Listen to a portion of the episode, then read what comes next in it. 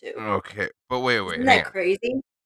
Well, n- not really. I mean, because then, because you're Why? That's because your. Your original one- point was that it was crazy that 19 kids all died and didn't become adults, but you're that I don't think it was 19 Oh. kids. You said it was 19 times they had. Yeah, well, 19 pregnancies pregnant. is nothing to sneeze at. No, not at all. But 14 of them were miscarriages, so there were only five actual. That's crazy. Yeah, that's a crazy fact, but it doesn't have There was anything no to do baby with. grave, is what you're saying. Whatever. Whatever. I, just think it's an interesting Uh. thing, and it freaked me out. Yeah, no, that's crazy. How you Well, doing? that's been, uh, that's been morning miscarriage hour, Yeah. where we That rank doesn't how have anything to say tragic, about- where we rank the tragedy of a miscarriage versus a child death. yeah. Right. Dead children are sadder. Gavel. Got no time to be a punk. The kids are asleep, so let's get drunk. a good place as any. Uh, this is episode seven of The Kids Are Asleep uh, in the Apocalypse. Uh, I am uh, Dan, joined by my beautiful wife, Sara, Hello.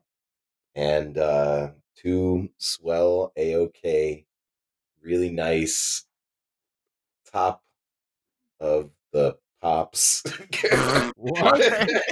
guys who are friends of mine. Ben And and yo, number one, it's top of the pops.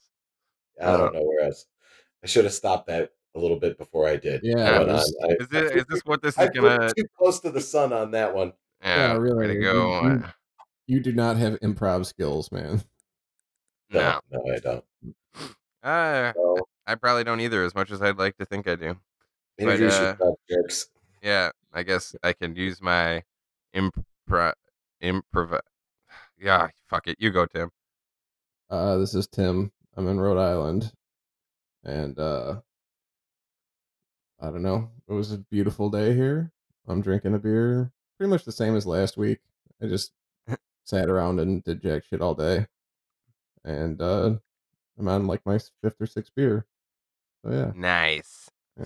I'm uh I'm Ben over here in the southwest suburbs. I think I've said it before. I, I mean, I may as well just say Romeoville. Doesn't fucking matter here. And um, yeah, uh, I'm on not definitely not that many beers. This is probably maybe my. I think I drank two old styles. I'm about to open up my beer of the week. Drinking uh or no, smoking the same old BG Bedford Maui shake uh 24% THC, good shit. And uh try not to smoke too much of that during this so that I'm not too super much mouth. To which not I'm- repeat the last uh, two weeks of this podcast. exactly. Which I'm off to Yeah. a bad start. Check I'm gonna talk up, talk up, talk up. All right. Um but uh Well, uh, yeah. I think that's uh that's pretty good as far as intros go. Yeah. Um, I have I have interesting news. Uh, I talked about it before we started recording, but my Rhode Island is taking the first little baby steps towards getting out of Quar. how's that? So like she the governor is going to let the stay at home order expire uh on May 8th. Today's the 2nd. And then like there's like a plan for like incremental opening like they're going to start with parks and then beaches and shit like that with like reduced parking so not as many people can drive to it. And uh yeah. I'm excited to, to to get out from under it like a little bit is really exciting. Especially cuz like we Aren't had you- so fast. concerned at all that it might be a bad move? Uh, no, because like with uh, because of the track record already, like they've taken so few chances here. Like we were one of the first ones to lock down. Um, Right. Like totally, and our like numbers are like really low. Like we're like used as like the benchmark for a city that did well during this, in a lot of these like models. Okay. Oh. that's cool. but I did see like the thing one of the most fucked up things I've seen since this started when I was out running the other day. I was like cuz like my neighborhood is like a, a little bit sketchy, I guess, kind of like Pilsen was like 10 years ago. And um and now I'm here, which means soon it'll be like Pilsen is now. But- Yeah. but uh, I was out for a run, and there was a homeless guy uh, begging begging on the median, and he had attached his cup to a broom handle so that he could like get money from people from six feet away. Nice. And I was like, that shit is gonna stick with me. It is gonna be like an enduring Yeah. image of this horrible time Wow. of like the homeless guy mm-hmm. begging with his cup extender. Right. Yeah. Good on him, though. I mean, honestly, I mean, it's kind of like I, I often think about like, I I mean, well, I guess not often, but whenever I do see, you know, person begging, I'm just like, I take try to take note of like what their, uh, you know, like what what tricks they're using or what you know their sign says or you know whatever the not not tricks, you know what I mean, like Wanna- what You want to know the keep your finger on the pulse of homeless culture, or what Nah, I just wanna- I just sometimes feel like that they there's things that work better than others, and there's you know probably a community. Oh, you know, I'm, I'm just being a dick. That is interesting, you know, to Yeah. see that kind of stuff, see what works and what doesn't. right. And people have to keep keep moving forward. I think part of the reason matter why what. I take notice of that is just because I'm storing it away for the future when I'm eventually homeless, and uh, you know, I, I I'll know what things I've taken note of, and you know, I'll have my I'll you know I'll have my bit ready to go.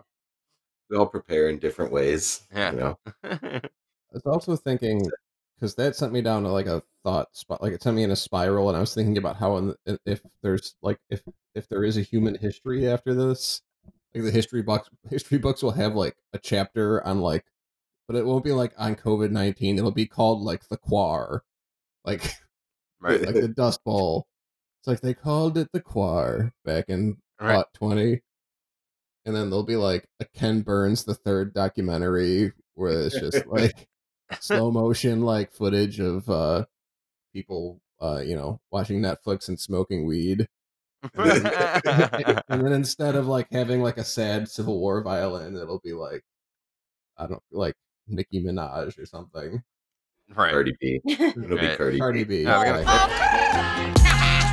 We're gonna have to do this like again, right? I think so. Mhm. I think mean? um, Like it's this in particular this one is gonna come back in the fall. or there's probably going to be a second wave at the very least. Right, and also just in general now I feel like now we live in a new world where infectious disease is going to be something we have to always like consider. So do you do you I mean I don't know for sure, but I mean that's what the flu does. It goes away in the summer then it comes back in the fall. So yeah. And how many We're gonna have to do it again, right? That? I mean, they're already. Ha- I'm already hearing rumblings of like maybe school won't open up in the fall. Yeah. Yeah, me too, which Depends is not good for me. No, Right. I don't think it's good overall for us because I think there's too many powerful forces that'll just be like, well, you you all don't really need public school anyway, do you? yeah, well, Oh I mean that's a whole other topic of of what evil people can do to take advantage of a crisis. But you know, I mean, I my fear is like everyone be like, okay, we're done. We made it through this. We are a family now. Right. Like, Yeah. All right, two months from now, strap up, go back in. No, Yeah. it's or gonna even right now, if we open too soon, there's going to be another spike like right, right. now. It would be like if like if like three months after VJ Day, the Japanese just started fighting us again.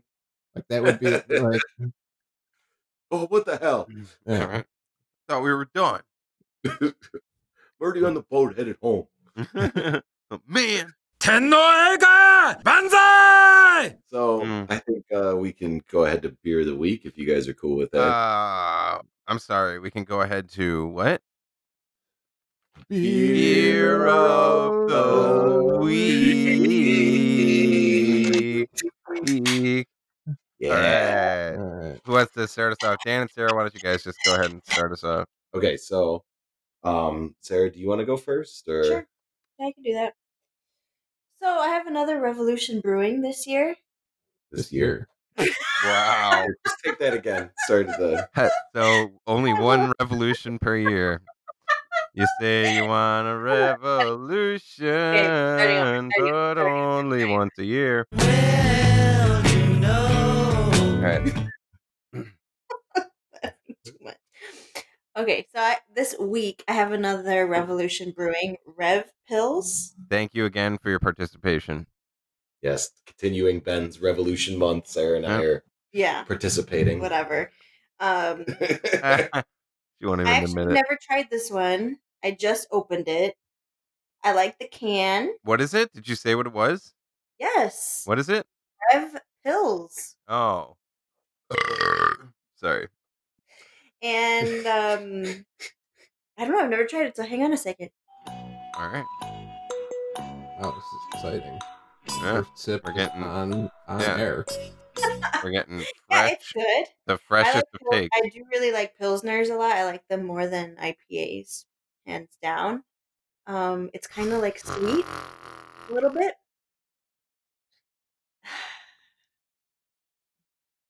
Ben, shut up. Am I boring you, Ben? No, he just thinks that like he thinks that IPA is the only good beer or something. oh, Or is? Okay. Or it's not I'm- okay. It's not okay for someone to like another style more than IPAs in Ben's opinion. Like fucking bullshit. I'm not even gonna begin to unpack Like, that. his, I know. why it would matter so I'll much. take this. Okay. Uh, what I was implying is that your opinion is not valid. Okay. Well, on that note, But I'm okay. I like it. Um, I just don't get why everybody hates IPAs. All of Nobody hates IPAs, man. We all love IPAs. It's just we like to drink other beers sometimes. Traitors. I'm Okay, actually not a massive fan of IPAs, but There since you I'm go. talking about There it is. Rev Pills right now, I like Like- it. I mean, yeah, go I like it. I'm not like you guys where I can be like, oh, the the who's a what's its and the flippity flops have a very distinct who's a what's its. I don't know. I'm usually just don't know, I reading the like it. description. so- It's I like it. Um, I like it. I'm gonna go ahead and say it's a four, like the other. It's brother beer, cousin beer that I had last week. Nice. the Fist City. Yeah, it's kind of like the complement to Fist City. It's like red where Fist City is blue. Mhm. Um, I don't I don't know why Revolution chose to do that for those two beers and those two beers alone. It's kind of interesting. Yeah, that is. Well, I mean, I guess because I mean, like that is like their, uh, I guess like flagship attempt at those types. You know, whereas they they might have other more specifically pointed like versions of those styles or something. You know what I mean? How many Like, beers do they even sell now that aren't like Oh, some something that or, or ones that aren't something hero? A fair number because I am actually my beer of the week is Ghost Ride Kolsch style ale. Ooh, man, I was just just thinking about getting like a some Kolsch the other day, but I couldn't find it. Fucking would have Yeah, been so perfect on a nice day today. also Revolution Brewing. Um, and I was also kind of feeling like I saw, I, I can't remember where I saw this, but I saw a can of it and I wasn't able to try it, but I wanted to grab it, and it is a very good Kolsch. Um, again, I think a lot of the the the goodness, the good tasting of these beers comes from the fact that they're brewed close by in smaller batches, and that just makes things taste better So like Kolsch is such a crisp, refreshing beer. Like it's so such a good backyard beer. Mhm. It's a And good I- beer for the day. It was like 79 degrees in Chicago today. Oh damn, yeah, dude! it was Yeah. beautiful today. It was a nuts. beautiful Chicago day today. Yeah. Perfect. Yeah, so it's a it's a it's a good day for drinking a Kolsch in Chicago, and Yeah. um, I'm glad I I'm glad I went with it, and just I'm I'm gonna try. You got one more week of Revolution Month, right, Ben?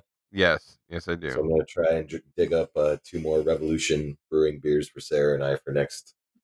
I mean, you don't have to. well. I was just Oh, doing we're it. Doing it. We're doing it. We're Alright. doing it, buddy. We're doing it. Yeah, let's go there together. Hey, this is fun, isn't it? We're gonna die, aren't we? I, appre- All I appreciate it. I think the, uh, the entire reason Revolution Month exists, I'll remind you guys, is because I bought one case of beer that had four different kinds of Revolution beers in it. So we would I was not. like, we would not be able to keep that one case in the oh, it's been for a whole it's month. it's been hard. I mean, I basically just set them aside and I put them in the fridge on the night, and you know that way they're not ready to be drank. And Well, uh, uh, yeah, On that note, yeah. what are you drinking? What's So- yours? What's the uh, one from the edition? So continuing with Revolution Month for myself, the titular month. What we so I've I've I had what the self the anti-hero the OG right, and then last week was uh which one the Citra hero. This week, week number three, penultimate beer is Crystal Hero India Pale Ale. It is The one with seven meth in point it. two.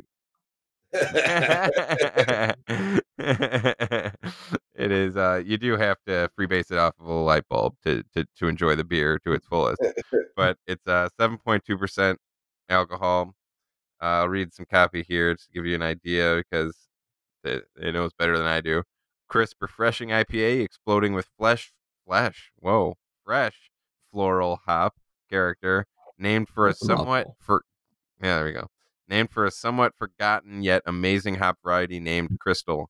A unique hopping program gives this beer a massive, clean bitterness and fresh hop aroma, bursting with hints of citrus and fresh, set, eh, fresh fruit.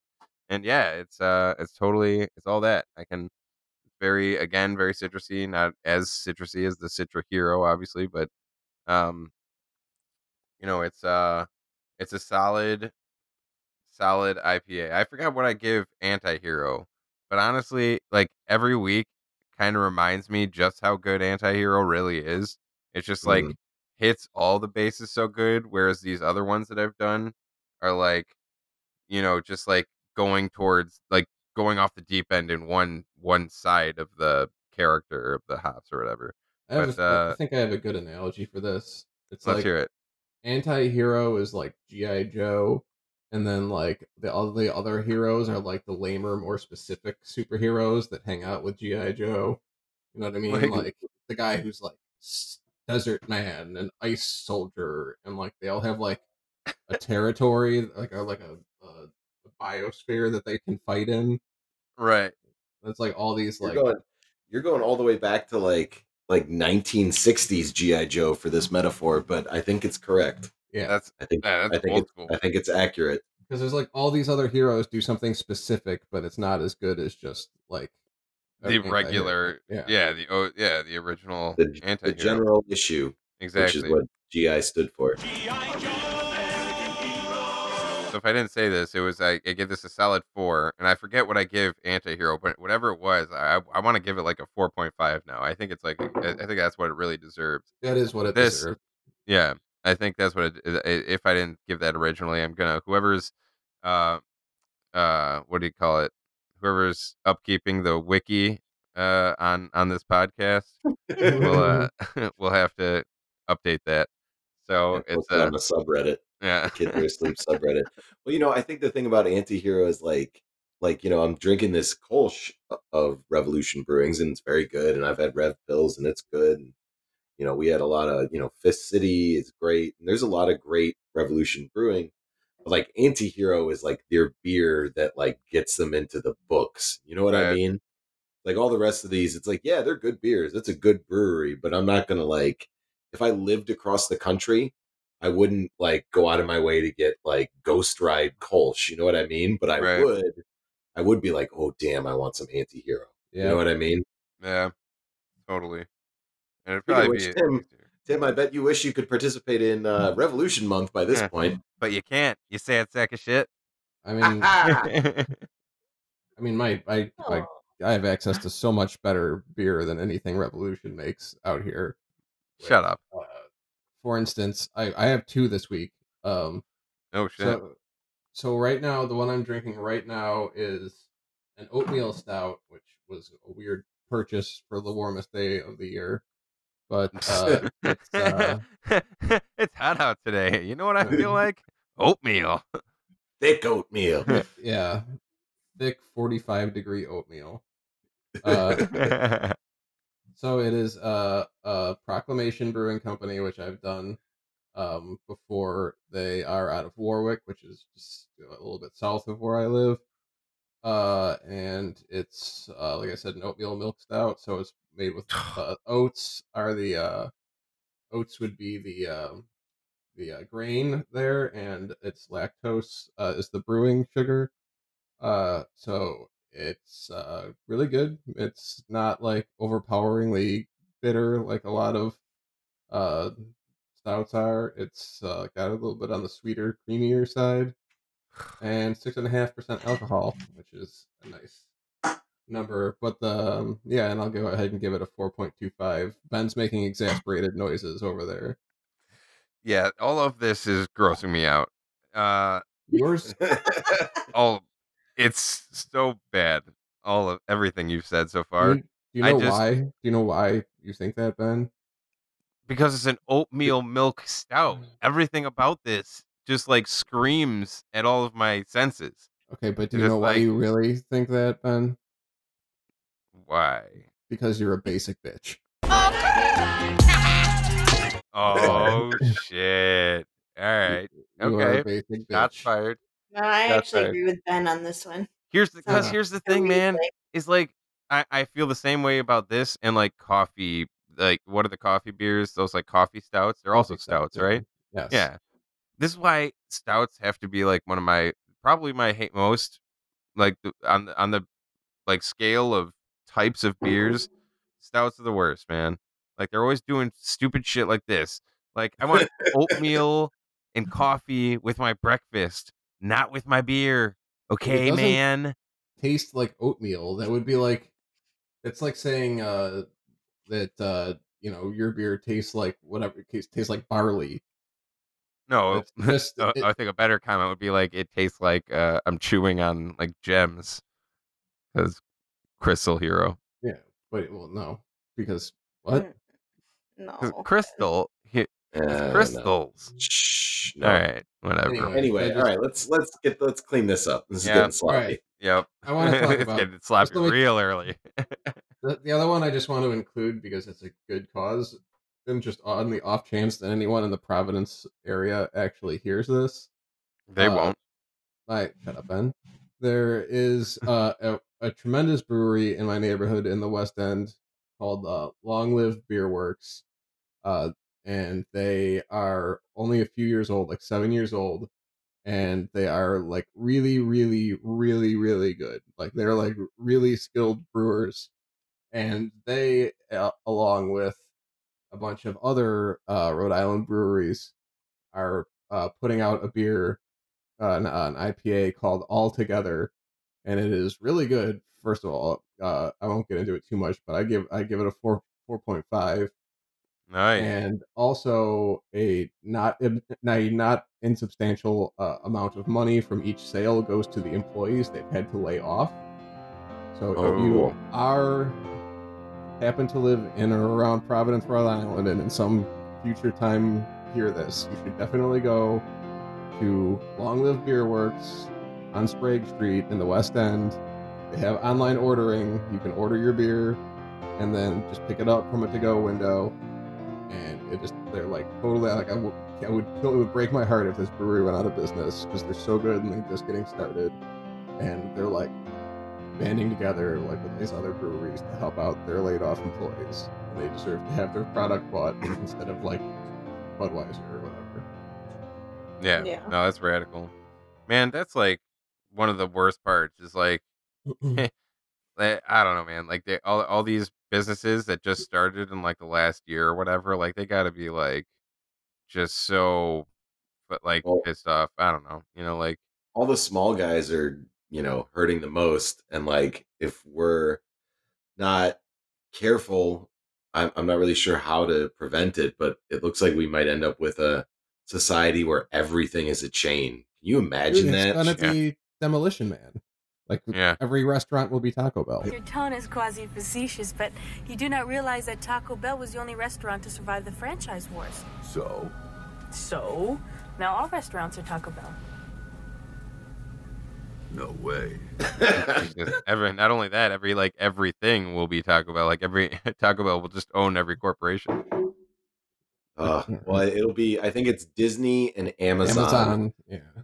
Amazon is Yeah. gonna amazon is gonna eat walmart Mm. at some point here because Am- what Amazon really needs is distribution centers. Like they need like stores that aren't stores. They need Mm. places where people can just go and get their shit. Right. Like, you know what I mean? Like, Instead of Or, like- shipping it, right? Like, right? Or like, you know, they ship it, it. or like it's like you know they just need like it's a gap in the in the Amazon Right. logistic cycle or Dude, whatever the hell you guys call it. remember when like Amazon like we it used to just be books, right?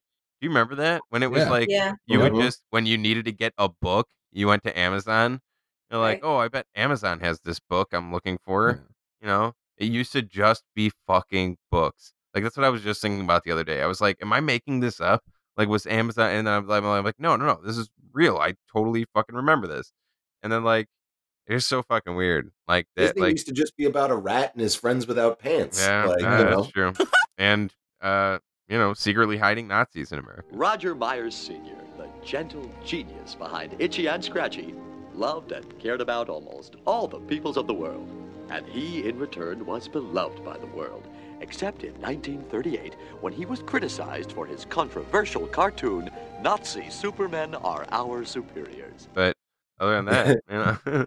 but uh, and then like in Netflix, remember when Netflix was just fucking DVDs by mail? Yeah. Yeah. Like yeah, like that's like it's Yeah. we're gonna. this can it's funny that that. this is our. By this- mail.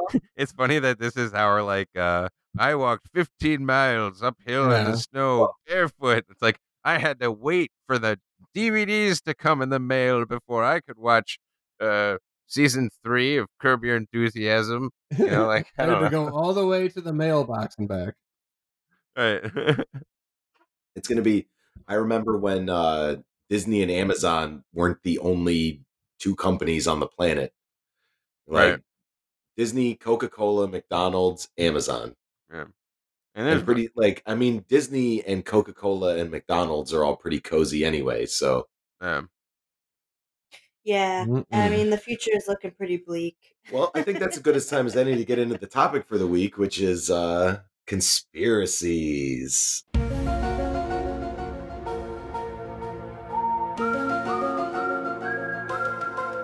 I think uh, our generation, especially like we grew up in the 9 11 era, Yeah. yeah. where it was like when we were young, it was like hyper patriotic, you know, but all so much of it just seems like cynical bullshit now, you know. Mhm. Right. Uh, I remember so I like mean, I- the first time I heard that there was like 9/11 conspiracy theories when I was like a teenager. I was like, "What?" Like even they're like, "Really?" And now it's like I'm like 90% sure that Bush did that shit. The thing I can't get past with 9 11 is Building 7. Oh man, elaborate. Is there a reason for that? I don't know.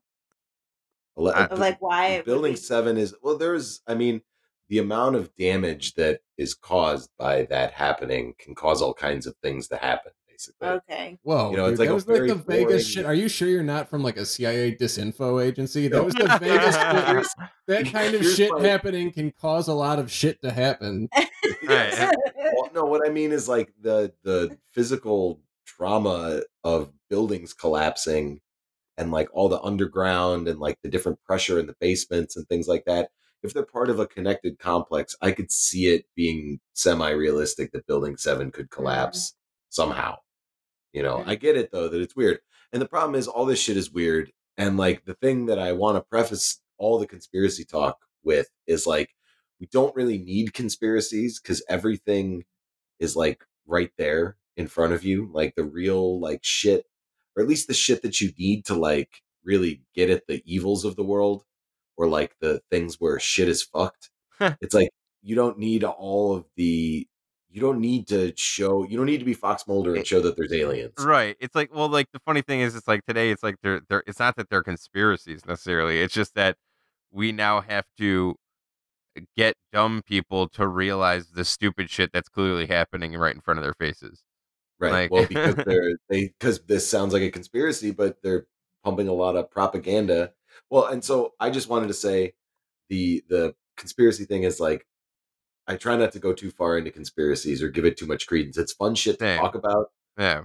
but but it also can be like really like distracting. I feel Yeah. like because a lot of people get hung up on conspiracies mm. when it's like we were all Bernie Bros, and like it sounds like a conspiracy to say Barack Obama like put his thumb on the scale to prevent Bernie from winning the primary. Like that would sound conspiratorial to a lot of people, Right. but like that that shit's like in the public record. Like it's in the Yeah. media and shit that, that happened.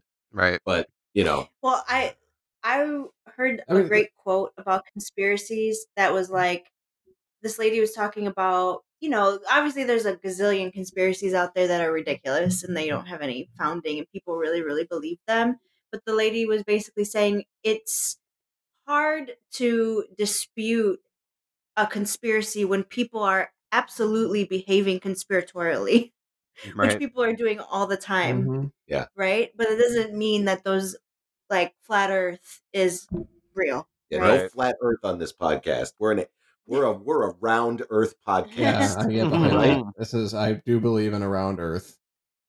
and the moon landing. And The moon landing. um, so yeah, the moon No, landing. I Stanley believe in the Kubrick. moon landing. Stanley Kubrick filmed that filmed that shit, man. You All right. can- Well, Why don't the flags wave? Or why are they waving? exactly. Why are they no waving? There's no air. Atmosphere on the moon. I'm joking. I believe that they went to the moon. Everybody shut up. Right. Everybody shut up. everybody shut up. That's how you end a conspiracy. Everybody shut up. Oh well, I guess that's the end of that conspiracy. You'll be on a rocket ride to the moon. And while you're there, would you pick up some of that nice green moon money for me? Royce McCutcheon. No deal, McCutcheon. That moon money is mine. But, like I feel uh-huh. like we're through the looking glass of like calling any conspiracy insane at this point because like Pizzagate is kind of true. Like QAnon is kind of true. Like this shit Yeah. like really did happen. Like I, I- to, like I, I yell at Hannah on a regular basis about it. That bless her heart about like the fact that like Jeffrey Epstein just got murdered in his jail cell, the highest profile prisoner sure. in the country and we all like and like why are we not still freaking out about that it was like in august and i still am fucking shook about that shit man Yeah.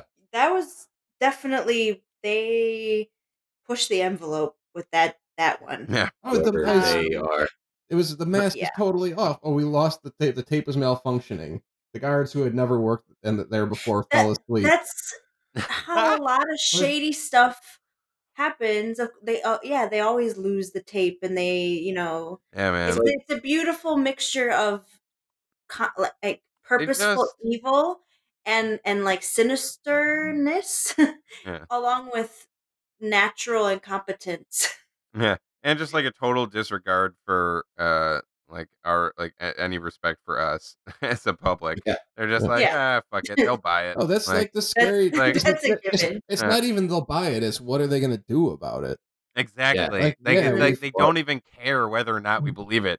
They're just like because it's just like they do such a shoddy job of covering up their lives any their lies anyway. It's just like you know they, they it's it's like like you said they just don't give a shit whether or not we know they're lying. And well and don't and the other thing is like the the more they make people like you know kind of realize it but with layers of semi plausible deniability i'll never forget there was we were uh it was i think it was super tuesday we were watching some election results with some people and it was funny to see like the bernie crowd was a very interesting one where there was like new lefties and old lefties and then people who just like believed in his platform and didn't really have an ideology but just were like yeah he's a nice old man who wants to give everyone health care. And um seeing the way that they treated him like live on the news when you're like rooting for him i remember this person saying something like oh like basically like she saw through the looking glass and it was really the first time she had kind of mm. like seen the system just like fucking you and she's like oh this sucks. We're through the looking glass here, people. like it, and it is it is a really unpleasant experience to be like oh fuck. Yeah. This is all evil and shitty isn't it? Oh Yeah. crap like it's not you know it's so like that's a, that's another way that they kind of defend these things it's like with every mm-hmm. layer of them just lying straight to your face it gets rid of just enough people who are just like just they breaks their spirits they just go and they go and live their lives you know and just you know Yeah. there's a lot of people who their their default position would be oh politicians are all crooked and they're all liars and that's just so like I don't do anything with them. I just live my life. Right. know? That's also uh, like, Wow. that makes um, that, that makes me think also of like this like the the like the left we get like accused of being conspiracy theorists a lot and it's like yeah because we've been the victims of conspiracies for since forever since like Gladio and Yeah. before that like like the people have been conspiring to keep the left out of power forever so yeah we're a little bit suspicious of shit Yeah. Part of the paranoia when when J. Edgar Hoover literally like, you know, fucking offs your ass. Yeah. Oh yeah, there has absolutely been conspiracies all throughout history. Mhm. Absolutely. So yeah, there's lots of conspiracies that are true. Yeah, right. It's like uh, I don't know. I don't even have I feel anything I, I to tag on that. conspire all the time, especially powerful evil people. They're constantly conspiring. I think okay, this brings me to something that I wanted to bring up. I saw I I was um googling all different types of conspiracy theories like to just think of you know remember some or learn about new ones. Oh, that would have been a good idea. Good YouTube video that was not about any particular conspiracy. It was about how conspiracies have changed over time. And I want to give it credit. The the YouTube channel is called Wisecrack. And it was the title of the YouTube video is How Conspiracies Have Changed. And basically like they talk about how there's a couple big ones that have been in the, the zeitgeist, you know, in the 20th century, like JFK getting murdered, the Mhm. moon landing and like 9-11 also is another one that's like three big ones right and they're comparing them to newer ones like flat earth and the anti-vaxxer stuff and like the guy talked about how how it has shifted from back then it was like the government is corrupt like the like the conspiracy focus on the government's corrupt the government's hiding something the government's hiding something to deceive the people for some kind of explicit purpose to like gain more power whatever. But these new conspiracy theories like flat earth and anti-vaxxers they're one super vague and they don't they don't punch up to the power they punch like sideways and they punch down like so basically like you're going after scientists or you're going after teachers or you're going after um, doctors you know the medical institution or you're just in general like the flat earth stuff is so vague. It's just basically like everyone's dumb. Everyone's dumb and they just want us to be dumb.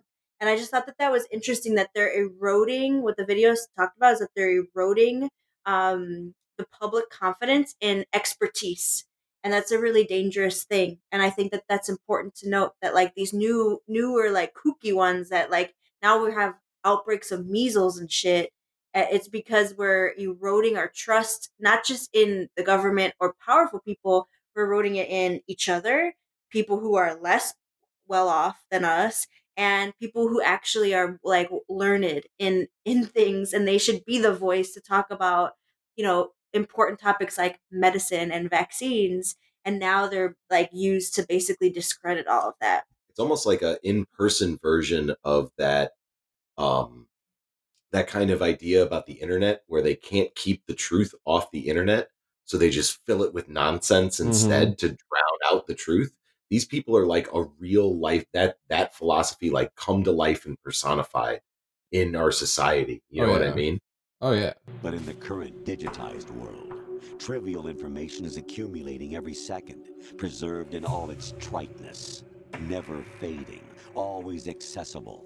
Rumors about petty issues, misinterpretations, slander. All this junk data preserved in an unfiltered state, growing at an alarming rate. It will only slow down social progress, reduce the rate of evolution. what is even like QAnon made like a limited hangout or something like that or like what's you know there's so much like to me like I could see like QAnon as being an entire or like Pizzagate as being like an entire disinfo campaign. Yeah. Well, and and that kind of actually um I don't know, the something that I was thinking about with regards to this was like eh, you know, conspiracies are interesting and I think like a lot of the ones we talk about are like especially the ones we grew up with like I know Ben and I have talked about um like Ben has talked about the Loch Ness monster for as long as I've known him. Um It makes sense to me. What can I tell you? um, but like and that's like that's an interesting. It's like not quite a conspiracy, but it's related. You know, it's like Art Bell's uh, AM Coast to Coast or whatever it was. Yeah. What was that called? Just coast to coast. Um, and uh, it uh, it had like Bigfoot shared space with kind of like vaguely proto Alex Jones kind of guys, you know. yeah. So all of that that cryptid cryptozoology, like X Files shit, kind of bled in to this new era. Um, and so I, I, it just kind of got me thinking about um, conspiracies and how they're kind of fun, almost like when you're when you're the victim. They're more fun. Conspiracies are more fun when you're like a potential victim who's figured it out, and you're like, ah, I gotta wake people up. You know what I mean? Right. Like those are, those are the really good That's- conspiracies. Huh. The That's not conspiracies that necessarily the side you want to be on. It'd probably be Not- better if you were the one conspiring. Well, but think about this. I think that those are the ones that people go for, you know, because they're the ones that make people feel like they're, you know, uncovering the truth. They're like brave truth warriors or whatever. Right. Um, con- compare that to what we were talking about earlier, where like with Jeffrey Epstein and the government is just lying to your face and it disheartens and breaks people apart. And part of the reason people don't want to deal with that is because those conspiracies, it's like we're almost culpable in it. You know what I mean? Because there aren't, it isn't just evil Nixon that's doing it. It's all, it's both parties, all everybody Yeah. rich and famous. Um, it kind of makes you culpable. It's like, oh, some of my faves are compromised, as Nancy Pelosi's daughter said. Um, but so that got me thinking about LSD, um, because we were we were talking. Uh, what was this? Uh, grifters last week, and Yeah. I can't remember what made me think about LSD. I think we brought up LSD at one point. Did we? Didn't we? I Yeah. think we might have. I think we were Can't talking about uh ah fuck. I don't know. I just listened to that too, and I I, forget. I don't know. There's I- some- something was brought up about LSD. I'm pretty sure. I can't remember why. oh wait, yeah, but- because Tim, you brought up you said that you'd never done it for some oh reason. well, I remember that being discussed. That was a while ago. That came up for But- some reason, But I just um whatever which caused us is to bring why, surprise, surprise, we had Hannah dose your drink with some LSD. up. well, it was a conspiracy for the conspiracy episode. There that you go. I that planned it. explains, That explains why I hear the voice of an annoying man in my head. Shut the fuck up. Uh, so, I mean, LSD is probably the closest I've come to a CIA psyop. You know what I mean? Like doing LSD, yeah. right? Like, because that shit came out of like CIA or government experiments and shit. God bless And- them and all Well, those I- CIA agents. Thank you for your is why, service. like, They used to like ruin people's brains in an effort to like create mind control, though. Which, by the way, Right. Is not think- not a basis conspiracy theory. It's historical fact. right. Well, and so I was thinking about LSD, and I was thinking about movements mm. and the the failure of the movements in the late '60s and especially the '70s, and like how much LSD was part of like that hippie culture and that counterculture, and um, I thought about my own life when I was doing a lot of LSD, and I really wasn't doing anything else besides doing a lot of LSD, LSD, trying yeah. to get other people to do LSD Right. finding new places to do LSD Yep. and trying to figure out where to get LSD. Yep. And I really do feel like, man, that shit is very effective for derailing like people who want some kind of um purpose or direction or want to feel like there's a meaning behind something. Because Totally. I remember running into people who were like, yeah, like like just total like, you know, regular ass motherfuckers who were like, oh yeah, I used to do LSD all the time in high school. I ate a lot of it and tripped. It was fun, haha. And now I'm a total normal, normal like you know banker or something like that. You know, like I feel like I what I got out of LSD was just like, yes, there's a million points of light connecting us all, like that Bill Hicks, uh, like that Bill Hicks bit. Today, a young man on acid realized that all matter is merely energy condensed to a slow vibration, that we are all one consciousness experiencing itself subjectively, There is no such thing as death. Life is only a dream, and we are the imagination of ourselves. And so that's kind of one of those things of like, you know, the conspiracy is like, man, if I'm a part of it, then I feel kind of like, you know, like not so much a victim. Like it, it's like it's uh when you're participating and getting something out of it, that kind of almost makes it harder to deal with and something that you don't want to kind of like grapple with as much. Like, did I CIA myself in a part of the twenty in a part of my twenties like, by doing so much LSD? I think I might. I know people who Sort of. who, who like fucked off hard because they did too many drugs, and I think their brain kind of went mushy. Yeah. Well, you guys know It about happened. Operation Chaos, right? In the I 60s? don't. Not a lot. No. So this No. is like the proof of concept for using LSD to like quash like leftist or like revolutionary movements is like so like the prime example is like in the summer of love in 1967 these two guys they're both named smith uh david smith and roger smith. They were working out of uh the uh, uh, Haight Ashbury Free Medical Clinic, but they were also CIA agents who were part affiliated with uh, uh, Project MK Ultra, um, as well as this other guy, Jolly West. Jolly West also worked out of the uh, out of the Haight Ashbury Free Medical Clinic, and he was like one of those fucking spooks who like you couldn't like leave your drink by him because he would dose you just to be a dick. What the You know what I mean? You know those stories you hear about like the CIA You mean just to with? be a cool friend? Yeah, dude, it would be like super sweet to be on acid in like the in like the CIA offices. oh yeah. In, in like 1962 or whatever. Yeah. Well, So like not that these part. these guys posed like posing as like doctors were actually doing LSD and speed research on like the people who lived in Haight Ashbury during the summer of love. And one of these fucking guys, Roger Smith, I shit you not, before he did this, was Charles Manson's parole officer. Are you mad? Uh, do you feel like Woods Bob French? Get French. What? Yes. And Charles Manson was the only parolee he ever managed. What? What the Yeah. and Manson was in people don't know this before he went to LA. Manson was in San Francisco for the summer of love and was a, like frequently he and his and his followers went to the Haight Ashbury Free Medical Clinic to get treated for like VD, like sexually transmitted diseases. So he and Jolly West and the Smiths were almost certainly in the same place at the same time, like in this clinic. What? Damn. And then like Well, also like Manson ran. This is actually uh they talked about this on the last the last podcast in the left live special.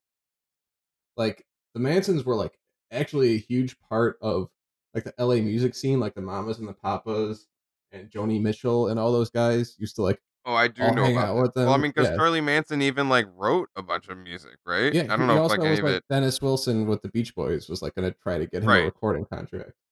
Right. But, wasn't like- he wasn't he like famously he was like going to he was trying to kill Brian Wilson that night, No, right? he was trying to kill- kill. He was trying to kill Terry. No, well, that's you, we can really talk for a long time about that. well, there's also a whole Tarantino movie about it, Yeah, well, yeah, but it's kind of an. but none of alternative it's. history to believe. Yeah, I was just gonna say, but none of it's a lot of it's not real because it's an alternative. Good flick. No, Good no. Good flick. Hey, Rick Dalton double feature. All the shooting. I love that stuff, you know, the killing. A lot of killing. The reason that he chose see this Cielo Drive house with Sharon Tate and Jay Sebring and all them in it, and Abigail Folger and Wojtek Frykowski was because uh, All right. Terry Melcher, a music producer who produced the, the Beach Boys, used to live there. Right. And he didn't know that he wasn't there, right? No, he knew he wasn't there. He just Oh. knew that like, well, no one knows why he really did it because like, the, like if you read Chaos by Tom O'Neill, like the Helter Skelter like prosecution is pretty thin actually.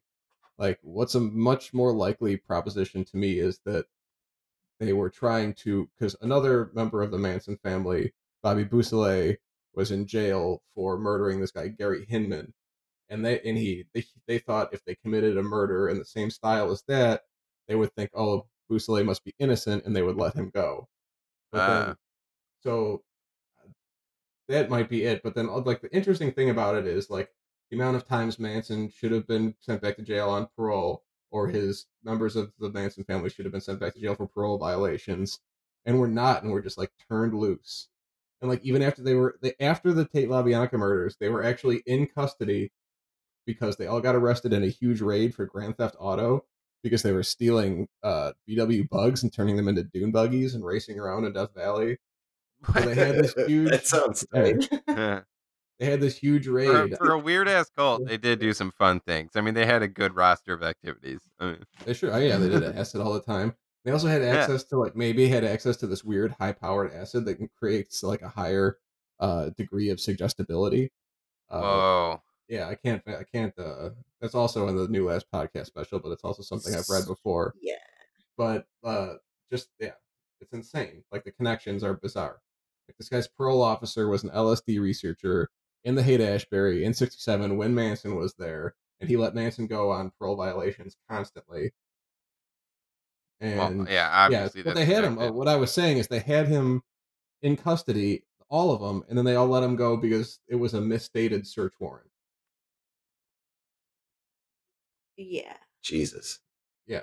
I mean, so so LSD is definitely like CIA shit. I mean, we just Yeah. we said that earlier, but it's like well, yeah, so but also it's like uh, what that's not gonna stop me from doing it. Is- So they I mean, said like an- like a theory in this book kind of is that Manson actually learned CIA acid mind control techniques from the Smiths and from Jolly West and used them like on his followers.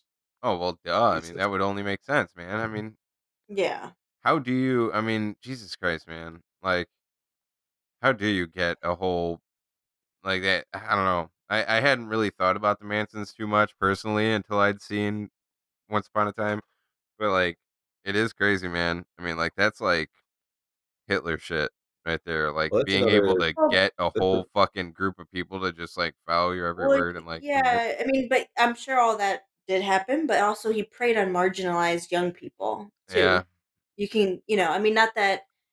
Yeah, you have to have the other mind tricks up your sleeve as well, but I mean Right. that's a whole other part of it too. To just take, you know, young, uh, you know, impressionable young people who uh probably are homeless or something, you know, or on the verge, or you know, Ooh, um, it, and you know what, Sara? This even goes along with what you were saying last week about Trump and like how he got to where he is is just his fucking lizard brain shit. You know, it's like you just got like, it's like it's so like you can put uh, lump all these people together: Hitler, Manson, Trump.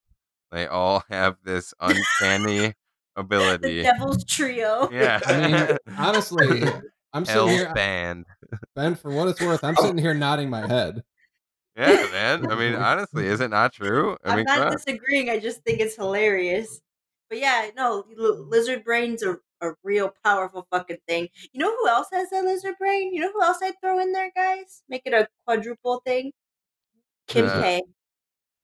Kim, Kim K. Kardashian, Yeah, she's Yeah. got that lizard I brain. mean, yeah, she knows how to. or at least her it. publicist Yeah. is, this, do. is this the hot take part of the podcast? Kim wants it around her schedule. Do you know I what have we're my fighting schedule, about? but There who are is the big people who schedule? per day that Maybe she if you wants had a per business day. that you were passionate about, then you would know what it takes to run a business, but you don't. so we've established that uh, Hitler, Manson, Trump, and Kim Kardashian are the four horsemen of the apocalypse. Um, That's the official stance of this podcast.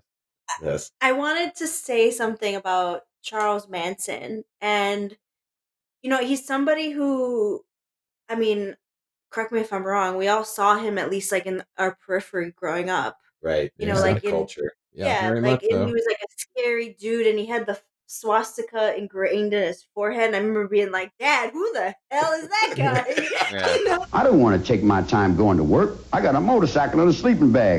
that is a question that a kid would ask. Ben, how are you going to explain Charlie Manson if your kid comes asking about who Charlie Manson Like, is? I think by then, by the time they they finally like get around to finally like seeing, you know, finding out about Charles Manson, they'll already be so desensitized at that point. Like it's not even gonna track for them. And if your kids, or really if any of your kids, uh, have any questions about Charles Manson, uh, it's Timothy gmail.com. we got to go to the expert. I'm gonna have to But- bleep that. Yeah. But like, so my point though is that you know he's in the background. You know he's in there. I never cared. A, I never cared a lot, but ugh, scary guy. And then I remember, like in the last, I don't know, five years or so of my life, I watched something about the Manson family, or ma- maybe it was even longer. But like as an adult, I it watched Once depth. Upon a I- Time in Hollywood? no, no, no, no. It was like a You up this documentary. movie already. No, it wasn't that. It was like a documentary, and I, I had never really like learned about what that what he was or what the Manson family was, besides just being kind of shook as a little kid and then forgetting about it. And then and then I'm thinking though, I, when you hear him talk though, I'm like, man, I met a guy like you at every kegger I ever been at. You know, Yeah. like you want to get to another place, man. You mm-hmm. want to like defy authority, man. You know, I'm like, oh, motherfucker. That's honestly not a bad are? Like, impression. and and my like so I wanted to just say in terms of conspiracies and and the CIA it makes total sense to me that if like the CIA is known to go into culture, right? And manipulate culture and and kind of poison the well in terms of culture. So of course they found somebody like that dude probably had a fucking ego beyond anything we can Well, define. Charles Manson was also put him full of super fucked up. Yeah, man. yeah, I'm sure. Mm. I'm sure. Um, Because but he- it, GG Allin type of guy. Exactly. Yeah. His mother Yeah. once sold him for a pitcher of beer. That's oh, true. yeah, Yeah. yeah, yeah, yeah. And that's well, how that's how you end up in the clutches of the CIA, though. Yeah. Is Yeah. when you end up a ward of the state. Sometimes Yeah. the CIA wanders along. It's like, hmm, hello. And then he would Yeah. be like, he, sorry, I know way too much about this because I read that book, but Yeah. he would be like the the pitch perfect example of what MK Ultra was trying to obtain. It's you just beat down someone until there's nothing left of them. You fuck with their head with like powerful hallucinogens, and you like turn them into a dangerous asset you can use. Like that's like the theory behind MK Ultra. And if you look at Charles Manson's life story, that's exactly what happened to him. He was like institutionalized most of his life. He was sexually Mm, yeah. assaulted ever since he was a little kid. He was in jail. Like he had a fucking like I said, his mom was abusive. She was like 15 years old. She traded him for beer, and then like mm, all this like then Mesler says he becomes a ward of the state. His parole officers looking the other way on all these arrests, and he's getting drugs, and he's hanging out with these weird spooks and the Haight Ashbury in the '60s. And man, I don't know. Well, It's- and It sets off alarm bells.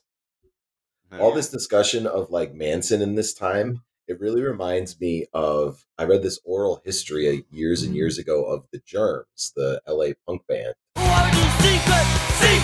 Uh, and Darby Crash's childhood is insane. Totally insane. He went to that weird school. Yeah. Well, like, yeah, it's basically like Scientology is bubbling up, and there's like everyone is a gay pedophile, and like everyone who isn't is is still a pedophile, and like thinking about like that that book is so fucked up. Um, but it really like um it, it it's almost like a culture in the aftermath of something you know what i mean it's like a severe like it's like everyone is traumatized and just traumatizing one another um and so that got me thinking about you know talking about lsd and like feeling like man i got kind of taken basically like for a period of time in my life lsd really ate up a lot of energy and enthusiasm that i probably could have been using for something else that got me thinking you know what else is eating up a lot of time and energy that is that could have been maybe used more productively is Yo. fucking punk rock Oh, okay. Oh yeah. I thought you were about to say marijuana. I was about to fucking punch you. oh well marijuana is definitely a cia conspiracy are you kidding come on no, that's Come on, no, no. Yeah, We've been using you. marijuana since plan, and since they had to prehistory. criminalize it Yeah. To to stifle the people. legalizing it now in the way that they're doing it is a cia plot. I don't know. I don't want to get off. That's a That's a I, I Rewind, got I got Hey man, this, this- there's a time and a place, and that time and place is now on the topic of conspiracies. no no no. um but no so seriously what what i really got thinking about was like the other thing that i wasted a lot of time on that probably could have been used to more productive ends right, was punk rock. Right, it really right. was uh you know for the last 10 years of my life i had basement shows in my house and before that i was Hang in a band you're about to tell me that punk rock is a CIA conspiracy?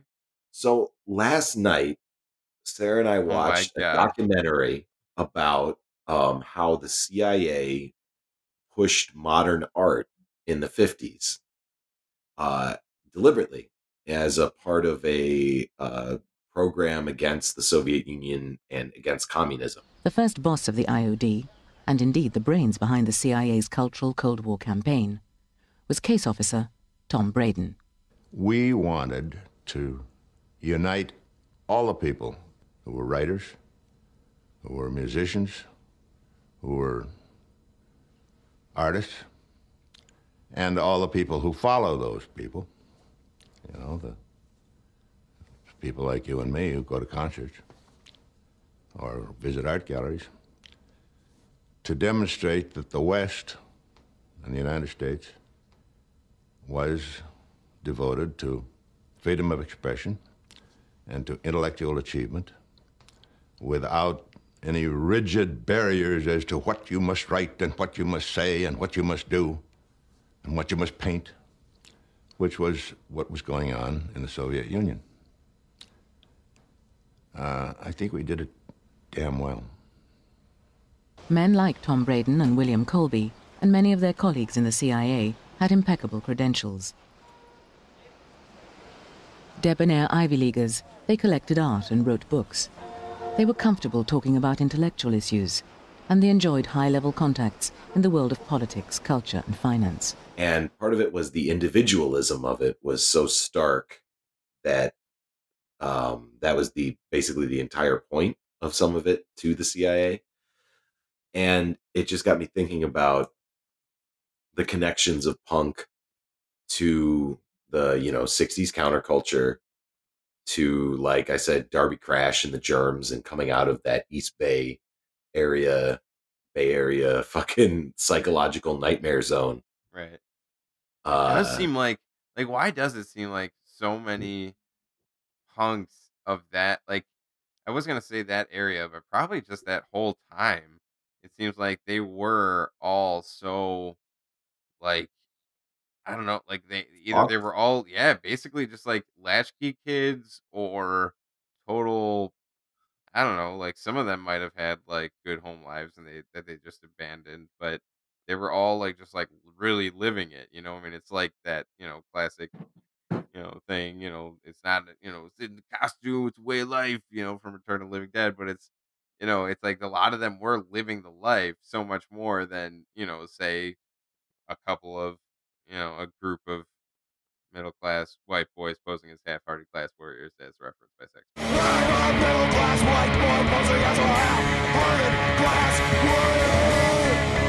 uh, you know, in, in our area. And so, you know, it's like they were, I don't mean, know, like why, why is it though? Like why? myself out you know Oh, right. No, yeah, absolutely. Like, and that's what we all were, you know. I mean, we were that. I mean, we were, but it's like, why in the eight? Like, what was the difference that they were all living it, and nowhere did you see a bunch of punks like in our, you know, unless you know, I mean, other than the crusties, which who Well, knows? Maybe so- some of them had decent homes, even. You know, That's the thing that's interesting though. It's like in that time it makes sense for punk to appear. In the same way that modern art was a real art movement. I'm not saying the CIA invented modern art, right? but like if they're like it's amazing how the CIA were the ones writing the Black Flag lyrics, by the way. right, right. They were piping it into Greg Ginn's molars.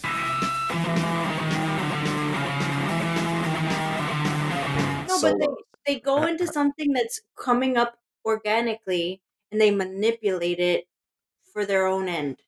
Right. That's what I got from the documentary. That that they use it to inspire individualism among people.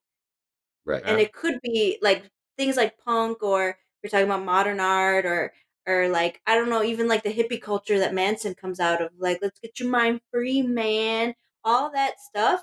If it had been able to progress like organically and without interference from a a, a, a superpower, you know, the, from Or the if we CIA, could just handle it, it might have been just its own democratically. Yeah. thing, like that created something good or whatever fizzles out or whatever turns into something better.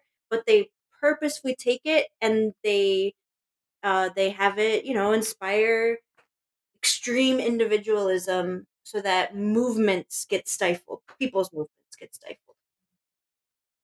So wait, So, so, I mean- that's the idea though, is like is they want these movements to get started so that they can purposely snuff them out and like just to show them like Well, no, know. it's more like uh, they see this as useful for their own political ends and prop it up.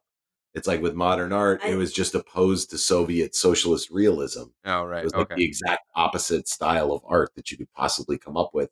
And it was also like um, very like aggressive, but also like kind of meaningless. It's like everything great about There's America. no message. It's like v8 cars, like it's like fucking hot rods, guns, and rock and roll. It's all loud, flashy, fun, and meaningless. Like it doesn't like you know. Well, because in the in the thing about the modern art, it was a retaliation sort of against they. You know, there's a CIA agent in the documentary, openly talking about how proud he is to have worked on something like this, where it was basically like they didn't want communism to spread, and in their view, communist governments around the world were forcing people to make certain kinds of art, aka art that like depicts a people's revolution. Let's make sure that's clear. And gorgeous socialist realist art that depicts the struggles of the proletariat. The CIA paid for the Boston Symphony to go over to Europe and make a tour. And I think that the Boston Symphony, the impact from that tour, the people who said, Heavens, the Americans, look what they do. The impact was much, much stronger than four presidential speeches by Dwight D. Eisenhower about culture and democracy. I don't think that could have happened except in America. And I'm, I'm glad the CIA was immoral. If that's immoral. and so their whole thing was, oh, these governments shouldn't be forcing any kind of well, forcing you what to paint. We should, so we should like heighten this. um you know, like what is his name? The the Jackson Ja- Pollock. Jackson Pollock shit. Like this, they just splash fucking uh, paint on a canvas, whatever. That was or that was naturally being invented without the CIA just inventing it, but they found it like saw like oh it's the opposite of that. It's totally about like what the individual is like feeling inside you know and putting on the canvas and there's no message whatsoever none not one message not any kind of not any kind of message or theme or or lesson in, in any of the art. So they they do that on purpose. I mean it's not even like hidden. They this guy's on the documentary talking about it. Well, and one of the things he also says is basically like, "Oh, we CIA agents, we were all liberals. Like we all like this high-minded shit." So Yep. it's this kind of cultural snobbery that's really weird, where it's like uh, these guys look at like socialist realist art, where it's like a real basic, simple message and a real quality picture of a person. They're like, "This is art for idiots. I'm so much smarter than this." You know, like Because I went to Yale. um, Like yeah, because I went to fucking Yale. like everyone in the CIA. Yeah. Well, yeah but I lots just- of people go to school to get stupid let's not forget So, but to bring it back to punk, it's like I feel like punk before, like there was, I don't know, punk is weird, and there's a lot of historical kind of things that go into punk too, and that's to Ben's point about everybody being uh like royally fucked up, like the Ramones being like you know ex male prostitutes all huffing airplane glue.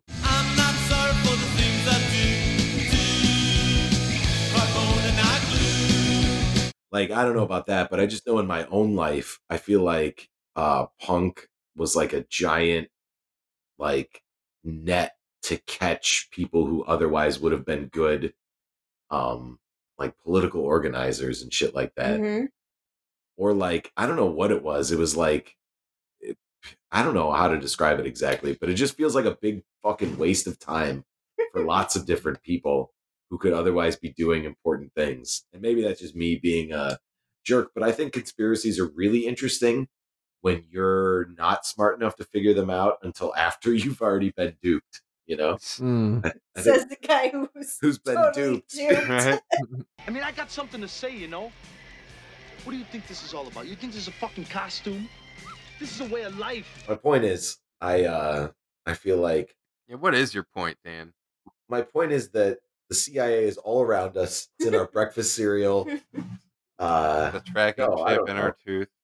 tracking chip in our tooth. Second sex bunker reference of the night. I'm gonna keep making them. Well, I'm sick and I'm tired, but my mind is fucking wired. I'm glued in to the truth. Dragon chip in my tooth. Incidentally, everything the CIA does on American soil is illegal. They're not supposed to operate domestically whatsoever, let alone have Right. gigantic LSD mind control programs.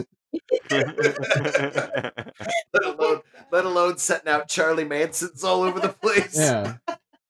Well, how many other Charlie Mansons do you think there have been? Well, have the you guys seen Oh, that dude, movie? You know who else uh, has connections Men to the CIA and took LSD? Uh, fucking Lee Harvey Oswald. Ah. So Oh, and now we're coming back full circle Yeah. to JFK. Well, have you guys seen that uh fucking men with wait, what is it? Men who stare at goats. Have you ever seen that Oh one? yeah. Like that shit was uh based on true true events and shit. Like so they really are these fucked up weird ass you know, programs, we like got in, like, experiments that our government does. we got in like a psychic assassin arms race with the Soviet Union, but I think they like t- faked us out. Like it, they didn't really have Yeah. that program. They just wanted to like. Their their like, team was- passed out and started getting nosebleeds, and so we won. Like, is that what? I just think they weren't really Like, doing it. I What, what do you mean? Like they were doing like, like, Like- we were having like- mind games across the sea from with each other? Like, Yeah, well, I think they knew that we were spying on them, and they were like Oh. ta- put out this like bullshit program where like they're trying to create mind assassins. So Hmm. then, like the U.S. and like the CIA had to be like, "Oh shit, we can't lose the psychic assassin race to the fucking commies."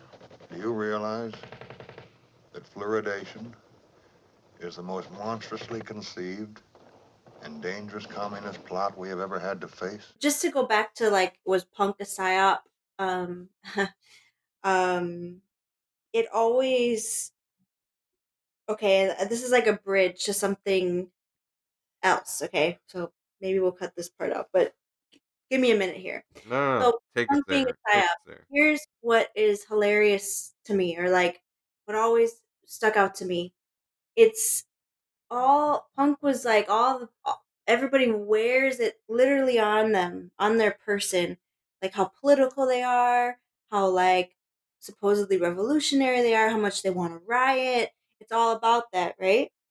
And in all of my experience just over and over and over again when anytime me or anybody who wanted to bring something like authentic authentically uh grassroots organizing esque to it that the whole scene would like uniformly Clam up. loudly reject it in a Yeah. million different ways and not just like once or twice where like okay that happens sometimes whatever but like to the point where it's comical like it's ironic it's like the, the oh wow loudest people and the most quote unquote political people would always reject it. Yeah, true. Okay, we could go into that, but like the scene, the scene, quote unquote, would reject. I mean, literally, there'd be times where I'd be like saying stuff on the mic and in my own home, being like, "Boo, you whore! Boo!" You know, Wow. you know. I was saying boo earns. But like, my point is, is like when it gets to like that, where like when when it, I mean, it's just so ironic to me where it looks like it looks so political, and yet when anything is brought to the table of like, well, let's do this then. We have all this energy, right? We have all this like will to be revolutionary and to be like chaotic and revolution. And it's just like, no, we hate that. It's and and like that's that's one thing but it like the i want to bridge that into i'm getting a similar feeling to this presidential election and how everybody is maga everybody is maga Yeah, I want to hear. Do you want to hear this theory about how we're all mad Yeah, now? expand on this. Everyone it- on it's, Twitter it's is MAGA. definitely a Twitter derived um you know observation, which is just not uh representative of the general electorate, but it is representative of the deranged electorate. And I think that the deranged electorate is a really interesting sample of the general electorate. But we what we have here now is like literally every group is calling the other group MAGA. And I just think I mean it's not an exact like uh it's not totally equating to the to the punk stuff, but I, I mean it's another moment where I feel like I step back and I look at it and I go like this is ironically bizarre. You know, like how it's all playing against each other where like Bernie people are Russia MAGA. Biden people are blue MAGA. I've seen that. And then like MAGA is MAGA. And now so we're all just MAGA. MAGA says, make America great again. These are people that love our country. I have no idea if they're going to be here. I was just asking. So everybody's the worst thing we could put anything could possibly be. And we're going into this probably like the what, the most important election Yeah. for the foreseeable future. I we're all think- just going like, You're MAGA. You're no, you're MAGA. You're blue MAGA. You're Huh. bad MAGA. You're you're crazy MAGA. MAGA. Everybody's MAGA. MAGA loves black people. they foisted this upon us with like how did they expect us like we have like a Biden Trump general and they expected us they expect us to not go insane and we can't leave the house. All we can do is sit in here and think about it. That's why. Yeah. That's why I've. I'm like in the in the quitting early quitting smoking stages of quitting Twitter. Where like I'll go like weeks and weeks, and then I'll like fuck up and go on Twitter one day and be like, "Oh, Twitter, Twitter, Twitter," and I'll smoke a whole pack of Twitter. And uh, also, Twitter CIA conspiracy. Twitter. Yeah, I can see that. Facebook, Facebook for is for sure because if you I I've looked it up before. Facebook part of the like money that went into Facebook's founding when it went public came from a company that is run by former CIA agents and operatives and other military intelligence people designed to develop technology that is useful in gathering intelligence Well, there you go. which is like I, like so like I don't know, so many conspiracies. They're also getting lazy. Like if they if those motherfuckers shot JFK, like there's some twists and turns in that. Now it's just like, oh no, we paid for this this global tracking software. Yeah, that was us. We we invested in that. We seemed like it would be a good intelligence gathering uh initiative to uh invest in Facebook. Yeah. Yeah, we did that. Yeah. like, How'd you know What's it was the- us? Good it was job, by the way. What are you gonna What are you gonna do now? I'm also like again, what are you gonna do? Not post not post boomer memes? Yeah. Like, sorry. Like if you need uh you know, if you want to uh post a meme of a minion telling your nephew to go back to Mexico, then you uh need Facebook. You know, I'm just I'm thinking about I'm thinking about last week and how we talked about grifters. And like I think like the conspiracy part of Trump is the part of Trump I don't like and I like the grifter part of Trump because I'm just thinking about all the conspiracies we've talked about through all of this. And man, I'd rather hang out with those two fucking dirtbags that conned me out of a check for $180 for some magazines while I was shirtless than fuck with any of these conspiracy motherfuckers. Like the man. grifters are our people for the most part. These conspiratorial motherfuckers, they all go to Yale and trick us into eating LSD all the time. You, sir, have the boorish manners of a Yaley. why? Why did they force feed me all that LSD? If only I didn't seek out and buy LSD so many times because the CIA talked me into it. I don't know, man. Who was the first person who gave you LSD? Was it like this random CIA agent looking guy. or was it just Vince? I think it was uh they're they're a friend. They're friendly. It was uh I'm gonna bleep this. It was uh Sounds about right. That makes sense. but uh I'm so glad I did it. but at a certain Oh, point yeah. oh I'm gonna Awesome. do it again. I don't know, man. I- I feel like I'm one like acid. Like I, I don't think like the CIA would need, even need to fuck with me too much to turn me into Charles Manson at this point. One acid trip, and I'd be like, riding my dune buggy to uh, go murder whoever the modern day version of Sharon Tate is. Just Tim shows up all long haired. Where's your most pregnant celebrity? I think it's like Katy Perry right now, right? Who? Who? Katy, Katy Perry. Perry. Is she pregnant? I think so. Preggers. I didn't know that. Katy Perry Preggers. Well, I mean, I'm not gonna. I'm not gonna.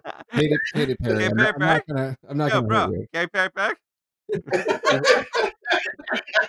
No, Tim, were you trying to say you're, were you trying to say you're not going to carve up Katy Perry? Yeah.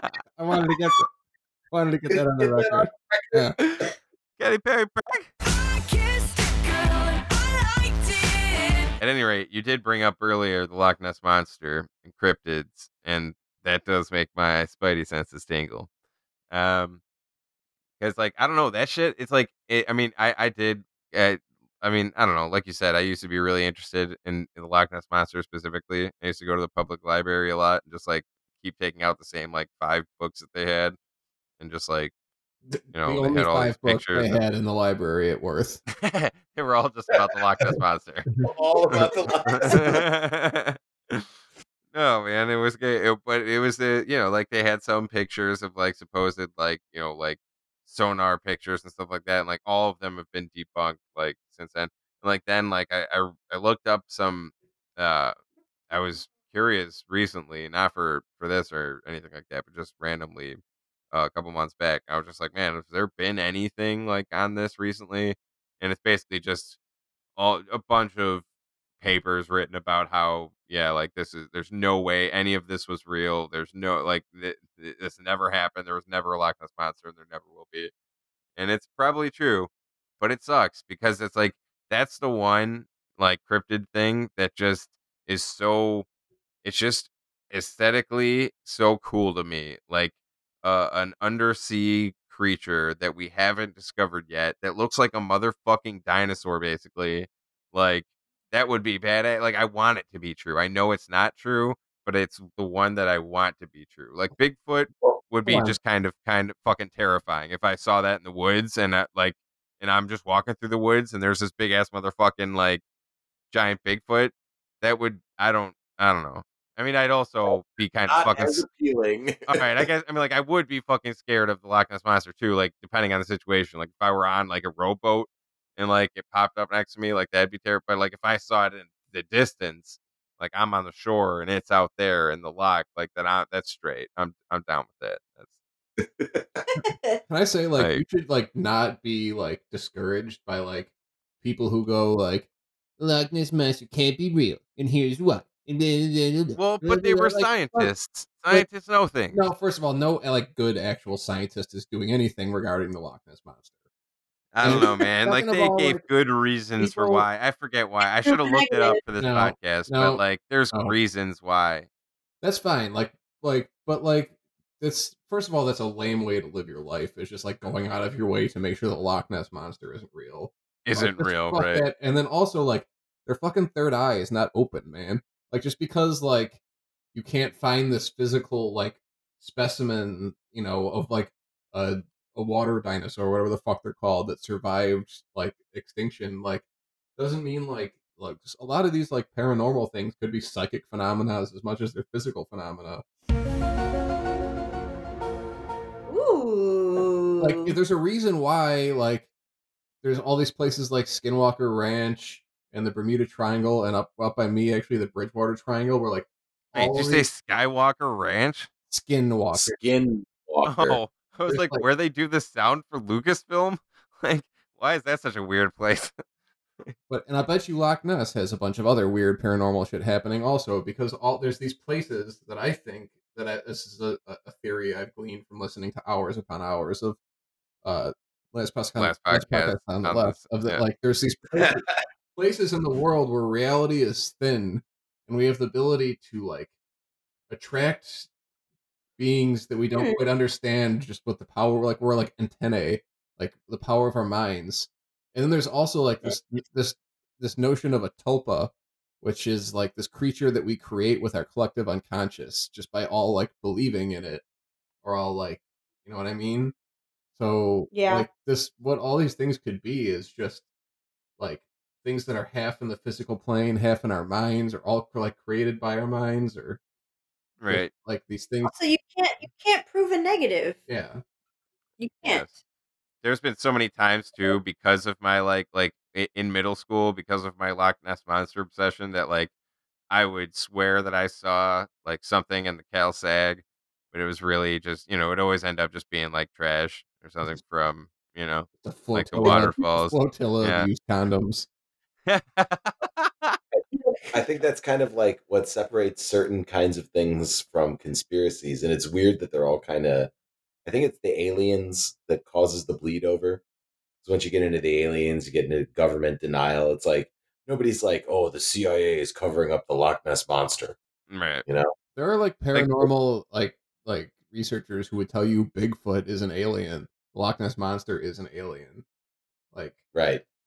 That like all of these phenomenon are like I was saying there's like these places like Skinwalker Ranch where like all this shit happens in the same exact place. Like, I bet you if you Google like UFOs near Loch Ness, you'll find like a million things. Probably. So Dude, who's like, to say we're not aliens? Like, think about how weird humans are. Like, and I'm sure there's a million conspiracies out there that deal with this exactly, but I've never read Yeah. one. This to me is an original thought, like that I'm having Yeah. right now. But like, I I just, but honestly, definitely- like, I mean, we're so fucking, we're fucking weird. Like, you know, if there were dinosaurs here before us and they were the natural, you know, like thing that was here and like or whatever, like, who's to say that we didn't come from the asteroids that killed the dinosaurs? you know, and I'm just getting stoned and drunk now and spitballing here. well, look, there's but, a pretty there's a pretty clear fossil record. But uh also, when you get into stuff like the fossil record and the history of humanity, then you get into weird shit too. That's like these are all like we saved all the fun conspiracies for the end. We like front loaded this with all the bummer shit. yeah, yeah. Now we're talking about the fun shit like Loch Ness monster and aliens. here's the shit, man. There's the juicy shit. then while we're talking, I guess maybe here's maybe something to end on is talking about the recent uh um oh god, I hate when I have fucking word loss. The Pentagon admitting that they don't know what those videos are.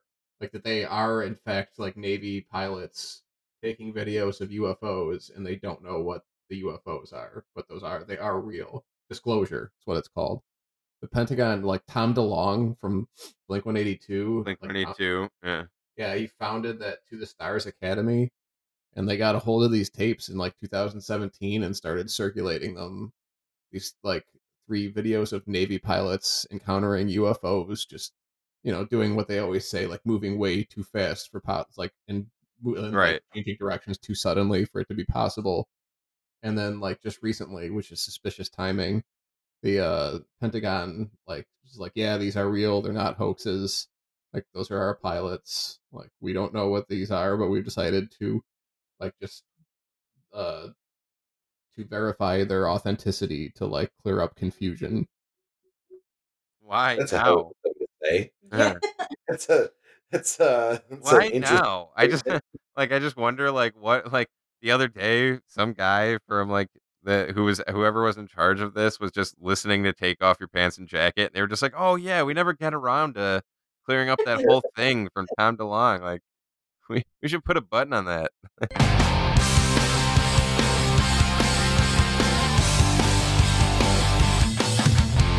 Or he's just like I don't know. It was a good distraction for a day.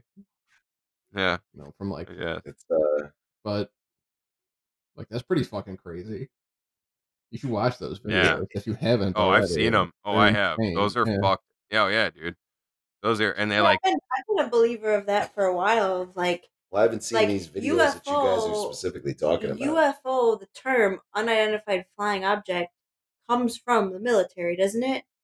I believe so. I I, mean like from- Like- I think it comes. And so, like anything that they don't know what it is is a UFO. Yeah. We kind of like, in layman's terms, a UFO means aliens, but there doesn't mean it's proof of aliens.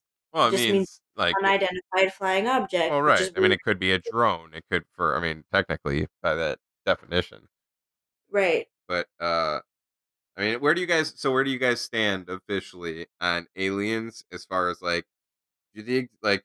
I mean, obviously, we all have to admit that there's got to be. I mean, there's no reason not to believe that there's intelligent life somewhere in the universe, if not a shitload of places. You know, I, just because the universe is Yeah, so of vast. course. But I mean, where I've do you guys stand? arguments as to why, like, it's very bleak, but I've read some very good bleak arguments saying that we are alone in the universe. That's so horseshit. That makes no sense. and they're no well i mean and this is the thing i guess this is why i was talking about lsd and punk rock being conspiracies. It's like the shit that you don't want to be true eh it's probably true. All the shit that would be good and cool not true. That's what i've learned for 35 years on this planet. It's like if there's something that you like it's probably bad. And uh no Your no, faves no, are all I just mean- problematic. Punk rock is a psyop, and uh, there's no such thing as aliens. Yeah. Yeah. What a Well, bleak mean- episode. Thanks, Dan. sorry I've seen enough, Mulder. Let's go. Yeah, okay. But somewhere out there, something is watching us. There are alien forces acting in ways we can't perceive. Are we alone in the universe? Impossible. When you consider the wonders that exist all around us voodoo priests of Haiti, the Tibetan numerologists of Appalachia, the unsolved mysteries of unsolved mysteries. The truth is out there. Honestly, it's like to the. It, I'm at a point where like I can't just be like yes or no. Right. I think like, If I found out aliens had been here or they're here now or whatever, I'd be like, oh yeah, okay, Makes sense. yeah. But also, if I'd been like, nope, they definitely haven't been. Uh, yep, all right. right. I don't know. Like I don't know if like, but then this is it's another thing. Is it's more it's like more complex than just like carbon-based life forms getting in like a metal ship and their planet and then like flying to our planet. Like, you know, you, could be looking at like a, a, a, an intelligence that's mastered interdimensional travel, but in like a way that we can really can't really experience the same way that they do.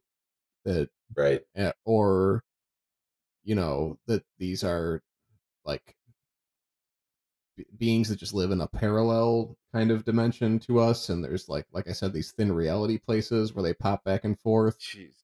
and like so just thinking it like almost no modern ufologist thinks that like aliens come from some planet you know in our universe and they flew here in a conventional ship like the ships like themselves may not even be like ships they may be beings themselves the ships like there's all Right. sorts of like Right. new, new like interesting ways to like think about this that open up new possibilities that are like effective in shutting down wieners who will tell you that like everything's too far away.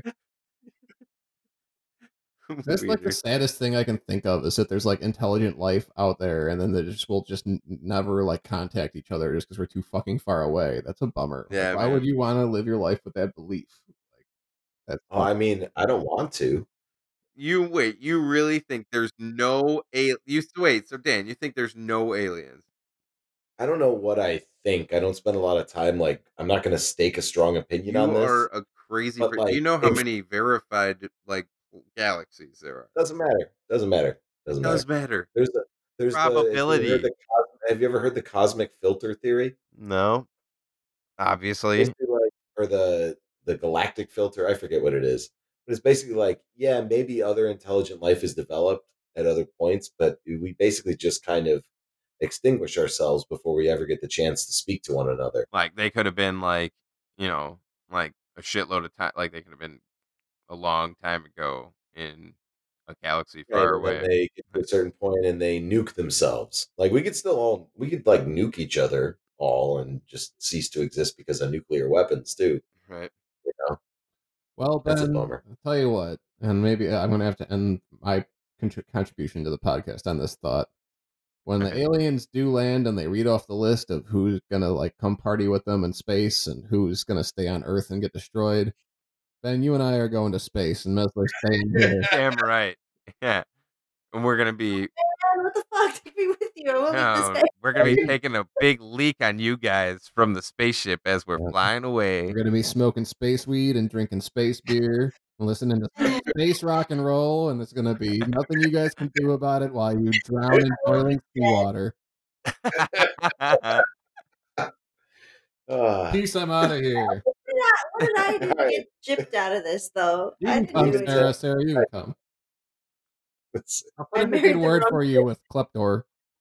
Thank you. Don't blame me. I voted for Kodos.